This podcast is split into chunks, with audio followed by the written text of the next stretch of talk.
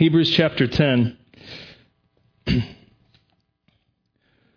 For since the law has but a shadow of the good things to come instead of the true form of these realities, it can never, by the same sacrifices that are continually offered every year, make perfect those who draw near. Otherwise, would they not have ceased to be offered, since the worshippers, having once been cleansed, would no longer have any consciousness of sin? But in these sacrifices there is a reminder of sin every year. For it is impossible for the blood of bulls and goats to take away sins. Consequently, when Christ came into the world, he said, Sacrifices and offerings you have not desired, but a body, but a body have you prepared for me.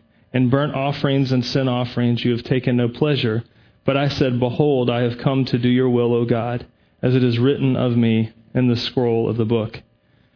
When he said above, You have neither desire nor take pleasure in sacrifices and offerings, and burnt offerings and sin offerings, these are offered according to the law.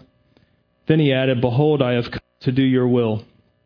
He abolishes the first in order to establish the second. And by that will, we will, excuse me, and by that will we have been sanctified through the offering of the body of Jesus Christ once for all. And every priest stands daily at his service, offering repeatedly the same sacrifices which can never take away sins. But when Christ had offered for all time a single sacrifice for sins, he sat down at the right hand of God, waiting from that time until his enemies should be made a footstool for his feet. For by a single offering he has perfected for all time those who are being sanctified. And the Holy Spirit also bears witness to us. For after saying, This is the covenant that I will make with them after those days, declares the Lord, I will put my laws on their hearts and write them on their minds. Then he adds, I will remember their sins and their lawless deeds no more. Where there is forgiveness of these, there is no longer any offering for sin. This is God's Word. Friends, you were created to thrive in joy. But brokenness holds us captive, and we need to be set free. But the good news is that Jesus rescues us, changes us, makes us holy so that we can thrive in joy both now and for eternity. Several years ago, uh, a movie came out called Mystic River, directed by Clint Eastwood. It's a dark and dirty movie. Has some great acting, dark plot line. Tim Robbins, Sean Penn, Kevin Bacon. If you're familiar with the story, you know these three boys grow up as friends in a neighborhood in the Boston area. And as kids, they experience a tragedy. Tim Robbins is kidnapped, found later, uh, and lives the rest of his life carrying this heavy weight of what he experienced as a kid having been kidnapped. Kevin Bacon's character grows up. He becomes a cop, pursuing justice and uh, trying to uphold the law in the Boston area. And then Sean Penn's character grows up choosing a life of crime. He's kind of a neighborhood crime lord, kind of runs the streets. And Mystic River is a very interesting movie if you follow what happens. These kids who experience a tragedy as children and then decide to go different directions with their lives. One, in particular, pursuing uh, a life of, of crime and um, control and power, and another one uh, pursuing uh, justice and the law. And there's this great scene at the end of the movie. I'm going to spoil it for you if you haven't seen it, where there's a parade coming down through the neighborhood. Everybody in the neighborhood's out watching this parade. There's, there's a marching band with music, these big floats. People are throwing out candy. Everybody's having a great time. And on one side of the street, you see Kevin Bacon, the cop upholding the law, pursuing justice. And on the other side of the street, you see Sean Penn, the crime lord who runs the neighborhood. And, you know, these guys know each other. At the end of the movie, they dealt with something together in two drastically different ways.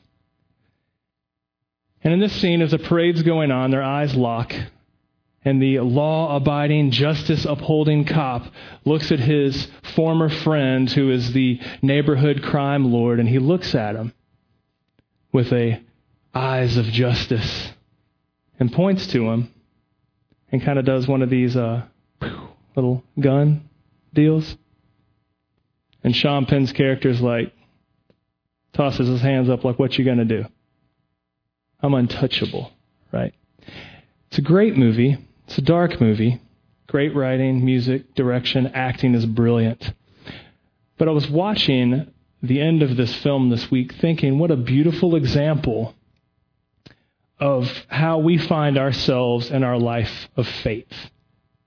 Right? How many of us find ourselves as, as the ones that are upholding what is right and true, thinking we are right and we want to do what's right, we want to be what's right, and we're going to stand here in all of our rightness, looking all good and right, pursuing goodness. And if we see somebody doing wrong, we point our fingers and we just say, boom, we got you. You're wrong. That is the typical, what the Bible uh, will describe as, as like a legalist, right? Or how many of us find ourselves on the other side of the street with our hands in the air saying, What? What you going to do? Like, look, I, am free. I can do what I want. Uh, I'm kind of untouchable. I, I can live the way I please. And all of us in the Christian faith tend to go from one of those sides to the other extreme. One of us, uh, we often tend to say, Look, I'm saved by grace, man. I, I can mess up as much as I want. There's no boundaries on my life. I'm saved by the grace of Jesus, man. What you going to do? You're going to try to try to get me to obey or rebuke me or something? Oh, we're like Sean Penn, all, all awesome looking with our leather, just like, what, what? What you going to do? Or some of us are saying, no, no, no, no, no, no, no. We have to do this. We have to abide by this. And if you don't, I'm going to get you. Now listen, I'm not picking on any one of you. I'm picking on all of y'all. I'm picking on me. Because as Christians, we tend to go from one of those extremes to the other. And all the while, right down the middle is this beautiful parade with music and candy and laughter and balloons, and we miss it. Because we're on one side of the street looking at the other side saying, whatever, you know, doing our Kevin Bacon or our Sean Penn, right? All the while, there is joy to be had right down the middle. Now, here's what I want us to do. I want you to think about what category you often will find yourself in. Are you the legalist that says, I must do better, try harder, if I do better and try harder, maybe then I will experience this, or maybe then God will approve of me, or maybe then people will like me more if I do better and try harder, and I have to go down these rules in order for things to be right? Or do you find yourself on the other end saying, man, just whatever, I just give it to Jesus? Both of those are not the way that we were created to be. Neither one of those is where God would have us experience true joy. There's a parade in the middle with music and candy and balloons, and we miss it. And it's not just Christians. If you're here today and you're like, dude, I'm not a Christian, whatever, how often can your quote unquote legalism be seen in the way you do life? It, it manifests in pride. We're like, hey, you know, I, I, live in this neighborhood, so therefore I'm pretty good, right? Or, or maybe I have this kind of job, or, or maybe I parent my kids this way, or maybe my lifestyle looks like this. It can happen not only in areas of faith, but in areas of all of life. And I want us to pause for a moment and see which side of the parade we find ourselves because all of us tend toward one side or the other the legalist or the licentious. Which side are you on? And it is my hope and goal today that we would together look at Scripture and see how God in Christ drives us to the center where we together in the gospel can experience true joy, true happiness, true holiness, true right living, and not be swayed to one side or the other. So let's think about that together. Let's look at that together because I want us to see that Jesus rescues us for holiness to become who we were created to be as image bearers of God. And this word in the Bible is called sanctification. Say sanctification. I'll say sanctification like Jesus loves you. Sanctification. Man, that's awesome. Audience participation. Hey, the Walk of Faith is a community event, y'all. So there we go. Sanctification is a word that the Bible uses to talk about being holy. And it could mean both something that is positional, like you are holy, you are designated as holy. Or it's something that is progressive, like you were becoming more and more holy, becoming more and more how God wants you to be, being restored to the image of God as you were created to be, walking in joy together. So sanctification is both positional and progressive, right? It's something that, that happens to you. You are holy, and it's something that you are becoming more and more holy. And the Bible uses it in this way multiple times. And we see in today's passage in verse 14 very clearly For by a single offering, he has perfected for all time those who are being sanctified key verse for us today. Talking about the work of God through Christ, for by a single offering, He has perfected, that's positional sanctification. He, he has per- perfected. You have been set apart as holy. You are holy. You are a holy object of affection and value and worth in Christ. You are holy. You have been perfected for all time. Positionally. Progressively, those who are being sanctified. You with me? Verse 14 is key to everything we're going to look at today because in Christ we are rescued for holiness. We are restored to true joy, how God wants us to live. We are taken from the far side of legalism. We are taken from the far side of licentious living and we are brought right down the middle to experience the joy of a musical parade full of candy and balloons because we have been sanctified. We are being sanctified because Jesus Christ, a single offering, has perfected for all time those who are being sanctified. Now, I want us to unpack this a little bit together today, and I want us to keep in mind, I want us to be honest because nobody's going to be mad at you. I want you just in your heart to just right now pray, Jesus, reveal to me my legalism. Jesus, reveal to me my licentious attitude. And Jesus, please rescue me for holiness. Bring me to the center where I can experience true joy in the gospel with my brothers and sisters in Christ. Just that's I want that to be our prayer as we walk through this text today. So there you have it. so let's see. The writer of Hebrews frames this for us so that we can see the significance of the law.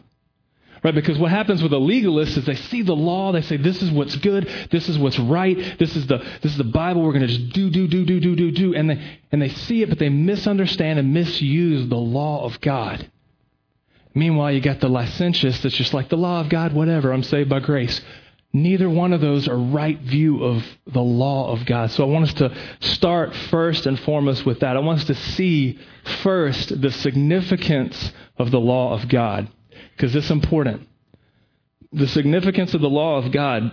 Just look at this, the first couple verses. For since the law has but a shadow of the good things to come, instead of the true form of these realities, it can never, by the same sacrifices that are continually offered every year, make perfect those who draw near. Otherwise, would they have not ceased to be offered, since the worshippers, having once been cleansed, would no longer have any consciousness of sin? But in these sacrifices, there is a reminder of sin every year.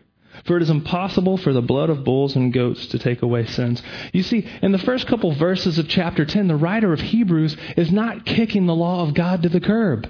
Rather, he's framing it for us to understand what the purpose and point of the law is. And when I talk about the law, I'm not talking about speeding tickets and traffic violations. I'm talking about God's instruction to his people that we see in the Old Testament. If you have a Bible, the Old Testament is full of the law of God. It's God's Word. He inspired it. It is written for the benefit of God's people to reveal who He is. It is so good. And especially in our culture today, we tend to uh, I think we tend more toward neglecting the law of God. We just say, look, that's Old Testament stuff, man. I don't see the importance of it. Let me just give you a heads up. By the end of this year, we are going to be spending significant time in some Old Testament. That's where we're going as a church. I've been preparing. I'm not going to tell you yet, but I'm just, you pray for me. We're going to spend a lot of time in the next year and a half in some Old Testament. Why? Because it reveals God's goodness. It shows us Jesus. And what the Bible says here is that it reveals to us a reminder of sin so that we, we can see how much we need our Savior. And so we see first and foremost the significance of the law is that is that on one hand, the legalists misunderstand the law as an end to itself. They say, well, this is God's God's word, this is his Bible, so I want to do this and do that and X, Y, Z. That way God will love me. That way God will approve of me. That way God will accept me. That way, that way God will let me have a lot of friends. If we all can just do these things together, then we'll be good together, right? That misses the point of the law. That's not the significance of the law of God. Uh, meanwhile, the licentious are saying, I don't need it because Jesus took care of everything, just whatever the law, whatever. Here's Jesus. And we neglect so much of God's word that's here for our benefit today. Scripture says in verse 1 the law has but a shadow of the good things to come. The shadow is not a, a, bad thing there. You can, you can see uh, that same word is used in Scripture. I mean, you think about the shadow of death, but it's not, it's not an ominous bad thing. It is, it is kind of a, a glimpse or a foreshadowing or kind of an, an image. Like if you're ever playing outside, I mean, some of you guys up front can see right now, if you look on the floor, you can see the shadow of some butterflies. You're like, what are you talking about? There's, we're at a school so there's children's crafts hanging throughout our sanctuary. Right? And if you look on the floor up here, you can I can look at the floor and say, look, there's there's some something butterfly-ish around here. Right? I can't see the, the colors, I can't see the, the true shapes. Uh, they're not butterflies, those are Mardi Gras masks. All right, that analogy failed. Or there's a butterfly back there. I do see some butterflies back there. Pretend there's a butterfly. Please. Good grief. That analogy did not work at all. The point being is you can get a glimpse of something there, but not the fullness of what's there. But the shadow existed. I mean, I, I didn't see what was, I honestly did not see what was hanging in the window until I was looking at the floor. And so I'm like, hey, look, there's, a, there's something, there must be something, there's a shadow there. Let me look. Oh, there. The shadow drew my eyes upward to what was hanging in the window. And there's where the color and the shape and the form is. And I'm like, wow, that's fantastic elementary school art. In the same way, verse 1 says, the law has but a shadow of the good things to come. A shadow. The shadow is important, though. The, the law is important. The purpose of the law is for you to get a glimpse of something that's going to draw your eyes upward so that you can see the full shape, the full color, the full glory of what's to come. That's part of the purpose of the law. And we get spoiled when we neglect the Old Testament. We fail to see the full story, the full picture of what is going on cosmically with God's redemption of his people. So, friends, let me encourage you let us not neglect the shadow of the good things to come. And as a legalist, you focus on the shadow. You say, What a glorious shadow. Let me just grab that shadow. And if I can unpack that shadow, I will be a better person. I will be better. I'll be good. And I'll find people that aren't good and I'll make them good with this shadow. And you miss the point. You miss the point that the shadow is to draw you upward. Right? You become a legalist, and licentious people just neglect the shadow. There's a shadow there, everybody, and you need to look at it. Right? Scripture tells us in verse 4, sorry, in verse 3, that the sacrifices are a reminder of sins every year. Let me frame it for you this way. Before Christ came, even upward into the first century, uh, the religious tradition of God's people was to offer sacrifices, particularly once a year on the Day of Atonement. Uh, priests would go into the temple and sacrifice an animal, shed the blood on, on uh, behalf of, of their people, of the villages, of the towns. Even the priests themselves would have to offer sins for themselves, right? It was something they did year after year after year. They were following following God's law. They were following God's instruction. They were doing God's will in that regard. But the purpose of that was not only an act of worship for the people, but it was made to be a reminder that they're going to have to come back next year. We have to come back next year and do this again. Why? Because we're going to sin sometime in the next year. I mean, priests would go up and slaughter an animal, do a sacrifice, and as they walk out of the temple, would be preparing for next year. We've got to do it all over again because we need to be rescued. We're going to slip to one side or the other. We're not going to be walking in the joy that God created us to walk in. We're going to blow it sometime in the next year. The village will blow it. Somebody's going to blow it. That's part of the reason the law exists. Is not only a shadow of the good things to come, but also to remind us that we need to be rescued. But here's the good news the law exists for that purpose. Let me tell you some more bad news first. A couple of books have been written, and if any of you have read these books, I would like to talk to you because I've not had a chance to read them. A couple years ago, uh, some guy wrote a book about living biblically, and he tried to like follow all these Levitical laws or something. And then more recently, a woman wrote a book about uh, trying to live like a biblical wife. And I've not read the books, I've skimmed them, but the whole premise of the book seems just non gospel to me because it's all about trying to do, do, do, do, do, do what's right so that what? At no point when I skim through the book did I say, hey, you know what? Jesus. and if you've read those books, come talk to me. And I'll preach a different sermon next week and say, oh, my bad. Because many of us fall into that trap of trying to do the rules and the laws, trying to live such a way, and we miss the point that the shadows to point us to something more beautiful, more colorful, more perfect than ourselves. His name is Jesus. And also that, uh, that is supposed to remind us of our sin that we can't dig ourselves out of, that we need a rescuer. See, two points. The significance of the law that we see in this. There's a lot more to the law than that, by the way. There's a lot more to the Old Testament. But two things that the writer of Hebrews points out in this passage for us significance of the law is that it's a shadow of the good things to come. And secondly, that it's to remind us of our sin and our need for a Savior, need for a rescuer. So I want you to think right now, as I asked you to earlier, do you tend to be a legalist that focus on the shadow instead of what the shadow reminds us to look to? Do you tend to be a legalist and say, wow, I need to do this, this will save me, this will make me better? Or do you say, wow, this reveals how broken I am? I wish somebody would rescue me. And Jesus is like, right here, rescuing you. Here's some good news for us all Jesus upholds the law perfectly on our behalf. If you read the Old Testament and you say, wow, some guy wrote a book about trying to live like that, good for him. Really? Well, here's what the Bible says is that I can't do that. I'm going to fail. I'm going to break those laws at some point. Mean, we'll just start with the Ten Commandments, right? You know, here's a couple don't murder, don't commit adultery. Right now, some of you may have some other person in your mind besides your spouse. That's adultery. Some of you right now may have some sort of bitterness, anger towards somebody. That's just, just looks like murder. That's what Jesus says. So we're already breaking the Ten Commandments, right? Well, here's the good news. It's like, don't feel bad. Look to Christ. Here's the good news Jesus upholds the law perfectly on our behalf. In Matthew 5:17 he says this, "Do not think that I have come to abolish the law or the prophets. I have not come to abolish them, but to fulfill them." See, the point of the shadow is to look to Christ. The point of the shadow is to say, look, here's some good things coming. Here's Jesus. The point is to say, wow, this reveals my sin and brokenness. I need a rescuer, and that rescuer is not me. The law does not exist to tell you how to do better and try harder. It exists to say, you're so broken, you can't do these things perfectly, but look who did. His name is Jesus. And Jesus says in Matthew 5 17, I've not come to, to abolish the law, but to fulfill the law and the prophets. Jesus succeeds perfectly where you and I fail. And that's good news. And for some of you, it may be hard to let go of the legalism, but, but, but I want to, but we're going to get to the obedience part. So hang with me because we obey because we're loved.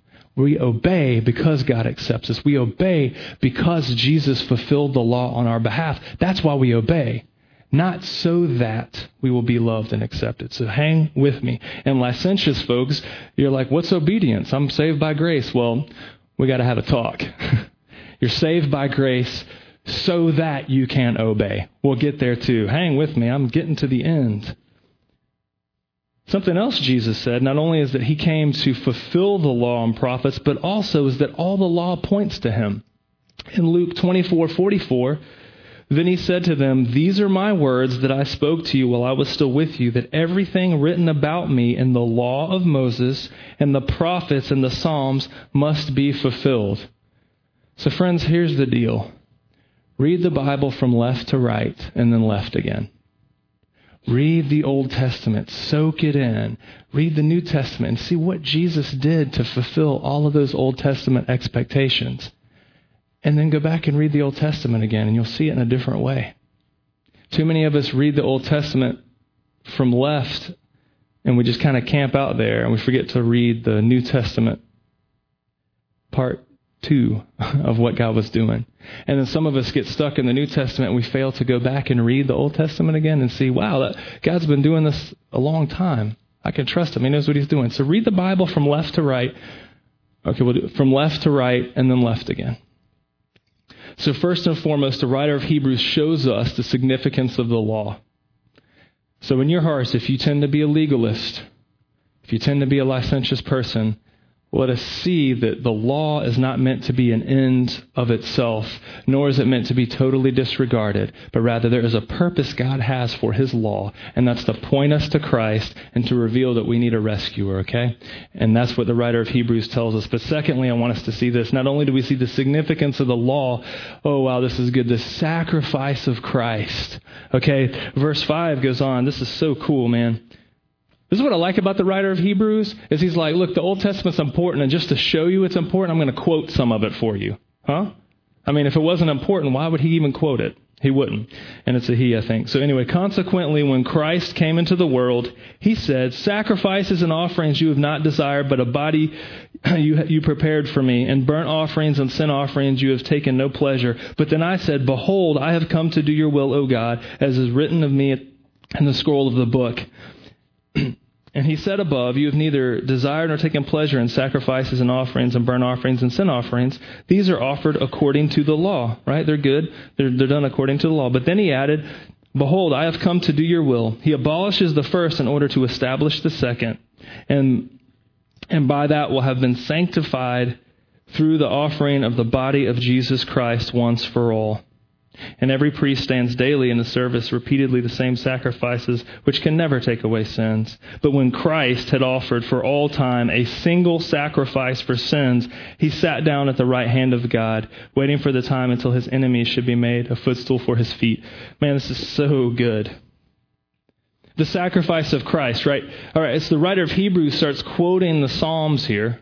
Psalm 40. Remember what I just said? Jesus himself said, Hey, these are my words I spoke while I was still with you, that everything written about me in the law of Moses and the prophets and the Psalms must be fulfilled. Here's what's cool. We just look to see the significance of the law and that Jesus fulfilled that. And Jesus said, Hey, the Psalms, prophets, the law, so he's done the law. Here we see Psalms. So Jesus has fulfilled what the psalmist was saying would happen, right? When God was going to redeem his people, right? So, so the psalmist is quoted here from Psalm 40. The writer of Hebrews quotes a couple verses from Psalm 40. Now, anytime you see one or two sentences in the New Testament that quote the Old Testament, you can't just take that one sentence. You got to take the whole package, right? And so, for a first century Jewish Christian, a first century person that's saying, hey, I want to follow Jesus, but I have these roots in my Jewish tradition, my culture, my family, they would know very well Psalm 40. And so for the writer of Hebrews to drop a couple verses from a couple sentences from Psalm 40 would bring to memory the whole psalm. Uh, it's like you and I could say, row, row, row your boat. Well, you know what happens next. Gently down the stream, merrily, merrily, merrily, merrily, right? I don't have to sing the whole song to you. I can just say, row, row, row your boat, and you know it, right? In the same way, a first century Jewish Christian who would, who would hear this quoted, sacrifices and offerings you have not desired, boom, all of Psalm 40 is in their mind. And if you read Psalm 40, you will see that it is uh, the context of, of thanking God for his kingship and, and, thanking God for, for God being in control and, and that there's obedience that can be ha- that can happen in the context of God's will. And so it's a really great psalm. You should read it. Psalm 40. Read the ones before and after. Just read the book of Psalms. It's beautiful. And here's what the point is is the writer of Hebrews, just like he said, hey, here's the significance of the law. It's a shadow for better things, is to show us our brokenness. Part two, let's see the sacrifice of Christ, right? Jesus fulfills the law, but look, he also fulfills the Psalms.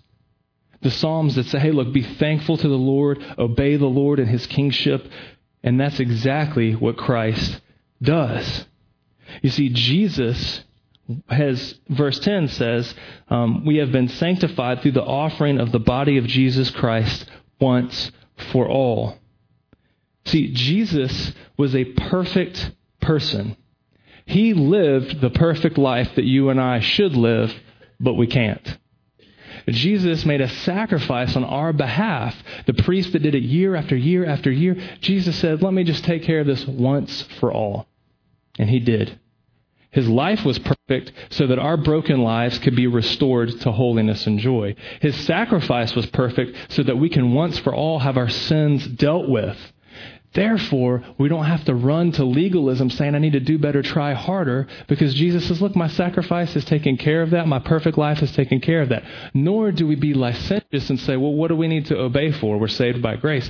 On the contrary, we are saved by grace, but on the contrary, we are to obey because of Christ's sacrifice for us, because Christ is the obedient servant, and we are in God's image, redeemed to be like Christ. That's what Christian means.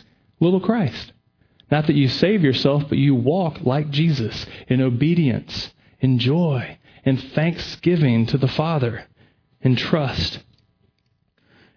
The sacrifice of Christ is permanent on our behalf. Our sins were dealt with. Uh, verses 12 and 13 actually quote Psalm 110, so you should go read all of Psalm 110 now to get a framework for that. When he says, But when Christ had offered for all time a single sacrifice for sin, he sat down at the right hand of God. It's an allusion to Psalm 110. All right, so for Jesus to sit down at the right hand of God tells us so much about Jesus. Right? Nobody can sit next to God unless he's God's equal. Jesus is the Father's equal, right? Dif- Trinity, God the Father, Jesus the Son, God the Holy Spirit. Jesus' sacrifice was perfect. He is equal to God under the Father's authority. Perfect, secure, accomplished work is what we get. Praise be to God. Thirdly, I want us to see this as I approach the application points for all of us because you're all like, wow, man, I, just, I, tend to be legal, but what do I do? I tend to be licentious. What do I do? We're going to get to that part. So, first, we see the significance of the law. Jesus fulfills the law. We see the sacrifice of Christ. Jesus fulfills the Psalms. Thirdly, we see the sanctification of believers, and this is really exciting. Because, like I said, verse 14 just busted out for us. A single offering he has perfected. So we have been sanctified positionally for all time, for those who are being sanctified, we are being sanctified uh, progressively. We are being we are holy, and we are being made holy, which is so exciting. And look what the author says here continues in verse 15 the holy spirit also bears witness to us for after saying this is the covenant i will make with them after those days declares the lord i will put my laws on their hearts and write them on their minds he adds i will remember their sins and their lawless deeds no more where there is forgiveness of these there is no longer any offering for sin this is so exciting to me and by the end of this next 18 sentences, I hope every one of you is smiling. See, the sanctification of believers. Oh, I just got to say this part real quick. The writer of Hebrews quotes Jeremiah, chapter 31. Who's Jeremiah? He's a prophet. So remember in Luke how Jesus said, Hey, I've not come to abolish the law, but I've come to fulfill the law, the prophets, Psalms, everything was written about me in the law, the prophets, the Psalms. Well, boom. He, chapter 10 of Hebrews shows us that Jesus fulfills the law, fulfills the Psalms. Here he's fulfilling the prophets, right? The writer of Hebrews is quoting Jeremiah 31 that was written to God's people through the prophet Jeremiah during a time of bondage and exile and oppression and things aren't going well. And the author and the prophet Jeremiah, like speaking on behalf of God, gives this beautiful message, this beautiful promise. It's a covenant I will make with them after those days, declares the Lord. I will put my laws on their hearts and write them on their minds. So, Jeremy, wait a second. Earlier, you said legalists tend to see the law and just see it as an end to itself. And then over here, you said licentious uh, kind of disregard the law. And, and I don't know whether you're telling me how to obey and what the purpose of the law is. Well, guess what? When it comes to sanctification, when, when God sets you apart as holy, and then He says, I'm going to ongoingly, progressively make you more and more holy, He quotes Jeremiah that says, as a covenant people, people that are in a relationship with God and each other, God is going to put his laws on our hearts, write them on our minds. See, the law of God is greatly significant. It is intertwined with the identity we have as God's people, as covenant people. It means a, it's like a marriage. A covenant relationship is like a marriage. It's, it, we have been uh, redeemed by our Heavenly Father who's adopting us as children. It's like a, a, a groom saying to a wife, you, you are mine and I will love you and care for you. And it is a beautiful quote from the prophet Jeremiah. I mean, imagine being in bondage and exile, being oppressed. Many of us are. I mean, not physically, but how much sin and effects of sin do you carry around with you? How much guilt and shame are you carrying around with you? I mean, maybe you've lived a reckless life and you're like, man, I have done so many stupid things. It hurts me. And the effect, I mean, I try to got myself back in order, but man, the mistakes from 10 years ago still hurt me. And you're carrying around this heavy guilt and heavy pain and heavy shame. Likewise, those who say, well, I've never done anything wrong. I've always been right. You are carrying a very heavy weight of pride and a very heavy weight of fear because you're afraid if you mess up, you will lose your position before the Lord or you will lose your progress toward holiness. Here is the good news. That verse 14 says, since Jesus' single offering has perfected you positionally are secure before God the Father.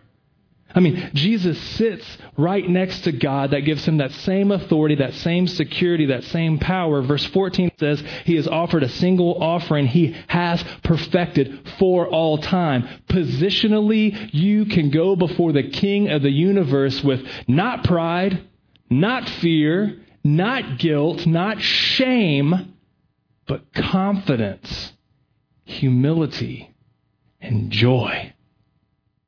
Because Jesus positionally has set you apart as holy. He has sanctified you. He has said you are an object of beauty and, and I love you and you are just, I'm going to care for you. You are an object of great value and worth to me. Positionally, you are secure. That's what sanctification means in that regard. Progressive sanctification means you ongoingly are being made more holy.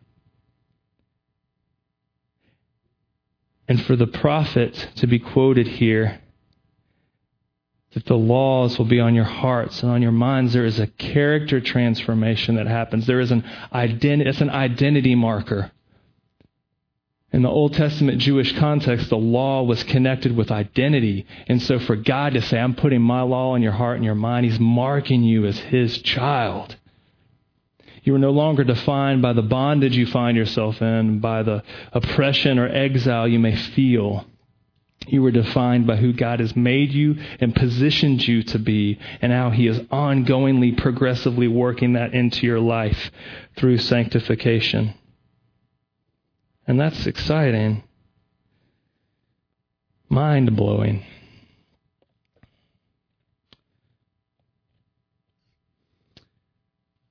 If you are married, you will understand this greatly. I use marriage analogies a lot because the Bible uses marriage analogies a lot. And a legalist who misunderstands the purpose of the law would be like a person saying, I am going to date you and date you, and I'm going to take you on a perfect date every Friday. We will always go to your favorite place. I will always tuck in my shirt. I will always open the door for you. We will always get your favorite dessert. And 90 years pass, and you never put a ring on it. A licentious person is the one that says, let's get married. And you get married, and then you say, okay, I'm going to go uh, on a fishing trip with my buddies, and I'll just catch up with you in about 90 years. I'm done, I'm done dating you. I mean, we done got married, so what do you want from me? Sean Penn, hands in the air. What do you want from me? Those are the two extremes we see. And for God to redeem us, to mark us as His, to sanctify us positionally, says, Let me put you in your place. Boom. And let me ongoingly show you how you are to live. So it's not the person that dates forever and never puts a ring on it. And it's not the person that pops a ring on it and then disengages for the rest of the life. It's the person that says, here's a ring and let us continue to date and grow. And some, some of you in this room have been married a very long time, and you know how God grows you together as a couple. As a husband, as you start to uh, learn how to love and lead and serve your wife more and more, and then wives, as you learn how to support your husbands and you grow together in this relationship. I mean, I, I've gotten to know some of some of the folks in this room that are older than me. We'll leave it at that for those of you who are a little older than me, and some of you have been married uh, almost as long as I've been alive, and just getting to spend a little time with you, I've, I just hear these great stories. I'm like, well, that's a beautiful portrait of sanctification. No wonder the Bible uses that example. In the same way, a covenant relationship with God, as God says from Jeremiah, This is my covenant I will make with them. He's saying, I am like a groom who is going to make you my bride a one time event. You have been, like verse 14 says, you have been perfected. And then I'm going to date you for eternity. right? Going to sanctify you ongoingly. And that is great news. So, what does that look like for you and I today? I mean, we see hopefully what you've been able to track with today is you can see the significance of the law it's not to be an object of your affection, but to point you to Christ. And it's not meant to be ignored, but it's meant to point you to Christ. And, and then you've seen the sacrifice of Christ as he fulfills the law and the prophets and the Psalms. Just like he said, he did it, he's done it. That's amazing. Out of that, we get the sanctification as believers, which means we have been positionally set apart as holy, and that we are ongoingly becoming more and more like Jesus, more and more holy, more and more restored to joy, taken from this side of the street with our fingers pointing into the parade of candy and music, taken from over here, like, what do you want from me? Into the parade with music and candy and joy. And we all move forward together, and parades are amazing in the body of Christ. So, what does that look like for you and I today? A couple identity markers of people who have been sanctified and who are ongoingly being sanctified. There is personal stuff that'll happen. There's stuff in a community context that'll happen. There's stuff that cities are changed when God's people are sanctified. Cities are changed. Cities that are slap full of non Christians will be changed because God says, I'm going to change an individual, I'm going to change a couple, I'm going to change a family, I'm going to change a, a, church community, and out of that, a whole city will be blessed. Jeremiah said it not too far from these set of verses about seek the welfare of its city, of your city, because in its welfare you will find your welfare. I mean, the prophet Jeremiah is saying, hey, people, we are God's people. God's putting His law in our hearts and our minds. He's going to change us personally and corporately. But you know what? The city will be blessed when that happens. So here's a couple markers I want you to think about because you need some application getting out of here. I want to teach you and feed you and fill your brain, and hopefully God will do something. But I also want to give us a couple things to really to do. Some to do things. Not do these things so that you hopefully you know that's not what I'm saying. Not do these things so that you'll be loved, so that you'll be accepted. No. Jesus has accepted you. Jesus loves you because of that as a people who are, who are God's people who are ongoingly being sanctified together. A couple things that even these verses point out to us. Point out to us, right? First, we see that there's going to be um, character change in your heart and your mind. That's what it says. I will put my laws on their hearts and write them on their minds. So I want to I want to instruct you in this regard. Read the Bible. Personally, read the Bible. God, by His Holy Spirit, His Holy Spirit inspired the Word to be written, has preserved it for our benefits. You open your Bible, the Holy Spirit will work in your mind and on your heart, revealing sin, revealing your need for a Savior, reminding you of the promises and the fulfillment of Christ. And, and within that, you will repent of sin. Not saying I need to do better, try harder, but saying, man, I blew it. Jesus saved me. You can say, I did really, really good. Jesus still saved me. That's what you need to do. Even in your successes, repent and cling to Jesus. Read the Bible. If you need help getting on a personal Bible study, talk to somebody. We want to get a copy of the Bible in everybody's hands so that you can read it. We'll put it on tape for you. If anybody has a tape player, We'll buy an iPod for you and put it on that. You should not have a tape player. That's a church discipline issue. I'm just kidding. We want to get the Word of God in your mind, in your hearts personally. Another way to do that is sanctification in this context, especially, is like those who are being sanctified. I love verse 14, man. That thing has haunted me all week. It's been great. A single offering he has perfected for all time. Those. There are other people being sanctified in this room, and you, you may not even know them. You should get to know them.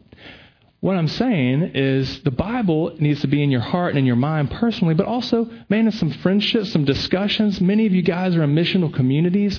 Let me just tell you, man, this past season of missional community, we can't go a lot. I got a big family. I have a lot of, a lot of church responsibilities that call me away. But man, when we go to have, I don't lead it, I don't teach it, just to sit in a room with other believers and hear what God is doing and have them minister to my soul. For me to sit under a friend of mine's teaching, let him instruct it. Oh my goodness. Get in a missional community. Just get in one. Even if you can't go every week, just go as much as you can. Find a group of other believers to get connected with. We call it DNA groups, discipleship, nurture, accountability. We want you more than anything to have people massage the gospel into your hard head and hardened heart. And we all have it. I'm not picking on you. Just have somebody massage the gospel into that heart of yours and that head of yours. Oh, it's beautiful. It's exciting. Scripture says that I will put my laws on their hearts, I will write them on their minds. When you open the Bible, when you discuss the Bible, trust the Lord to do that because He will. He promised it. He will put that good news in your brain and in your heart. Okay? There's some other good identification markers. In verse 17, I will remember their sins and lawless deeds no more. Where there is forgiveness of these, there is no longer any offering of sin. Forgiveness. Friends, let me tell you something. If you are walking in a spirit of unforgiveness, whether you have done some horrible wrong or you're carrying around guilt or shame or something from your past, we want to encourage you with the gospel to be released from that. Because Jesus forgives you for that. I don't want you to walk in, the darkness of your past or, or your. Man, I just. I love you guys, and I want more than anything for us to experience joy together, being freed from the heaviness of, of our broken past. On the flip side of that, if you are carrying around an unforgiving spirit, we want God to take that from you. Because if right here God says, I will remember their sins and their lawless deeds no more, if God is forgiving, who are we to not forgive somebody? in verse 618, where there is forgiveness of these, there is no longer any offering of sin. How many of you have experienced some sort of friction or wrongdoing and, and somebody just can't let it go? And you're like, you know what that is? That's saying um, there still needs to be more offering for that sin. Right? Uh, you know, I, over the years, my loud mouth has, has caused friction with some friendships. And I just thank God when my friends say, Hey, I'm going to love you like Christ. I forgive you for that stupid thing you said. Let's move on. Oh, great. I've had other instances where people will say, I can't believe you said that. I'm not your friend anymore. I'm going to take my ball and go play somewhere else. And I'm like, Well, verse 18 says that there's forgiveness and no longer a need for an offering of sin. So if you're telling me you're not going to be my friend anymore because I said something stupid, that means you think there needs to be another offering of sin. That means that you don't think Jesus is God. So, friends, let me tell you something.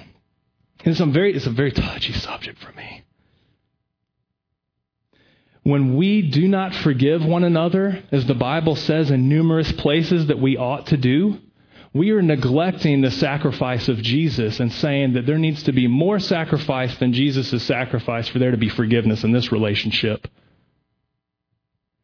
I don't want to forgive you. You need to do X, Y, and Z. That is anti gospel. The gospel says, where there is forgiveness of these, there is no longer an offering of sin. That means you can walk in freedom. You can say, God, I blew it when I was in college. Thank you for restoring me. And then you can walk in obedience. Oh, we're about to get to that one.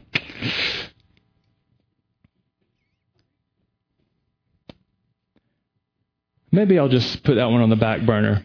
I'll let you guys simmer on that one. If you really believe that Jesus is the King of the universe, that He has made the ultimate sacrifice, that He sits next to God the Father, and if you believe the Bible is true when it says that God will remember your sins and lawless deeds no more, and where there's forgiveness, there's no longer any offering for sin needed, if you believe that, I'll just let God wreck your heart with that this week. And if you are carrying around heavy burdens, I pray that God will release you because His word is true and you need to be released from this bondage. And if you're trying to heap heavy bondage on somebody else because of their past, I just pray that God will bring you to quick repentance and you could join the parade. Amen. Right. Okay, one more thing. Good grief. I'm sweating up here. Where's my organ player? we don't have a keyboard up here. Um, so I just want us to see those couple things. There's a personal heart and mind transformation. There's community transformation. There is ongoing forgiveness. And my final point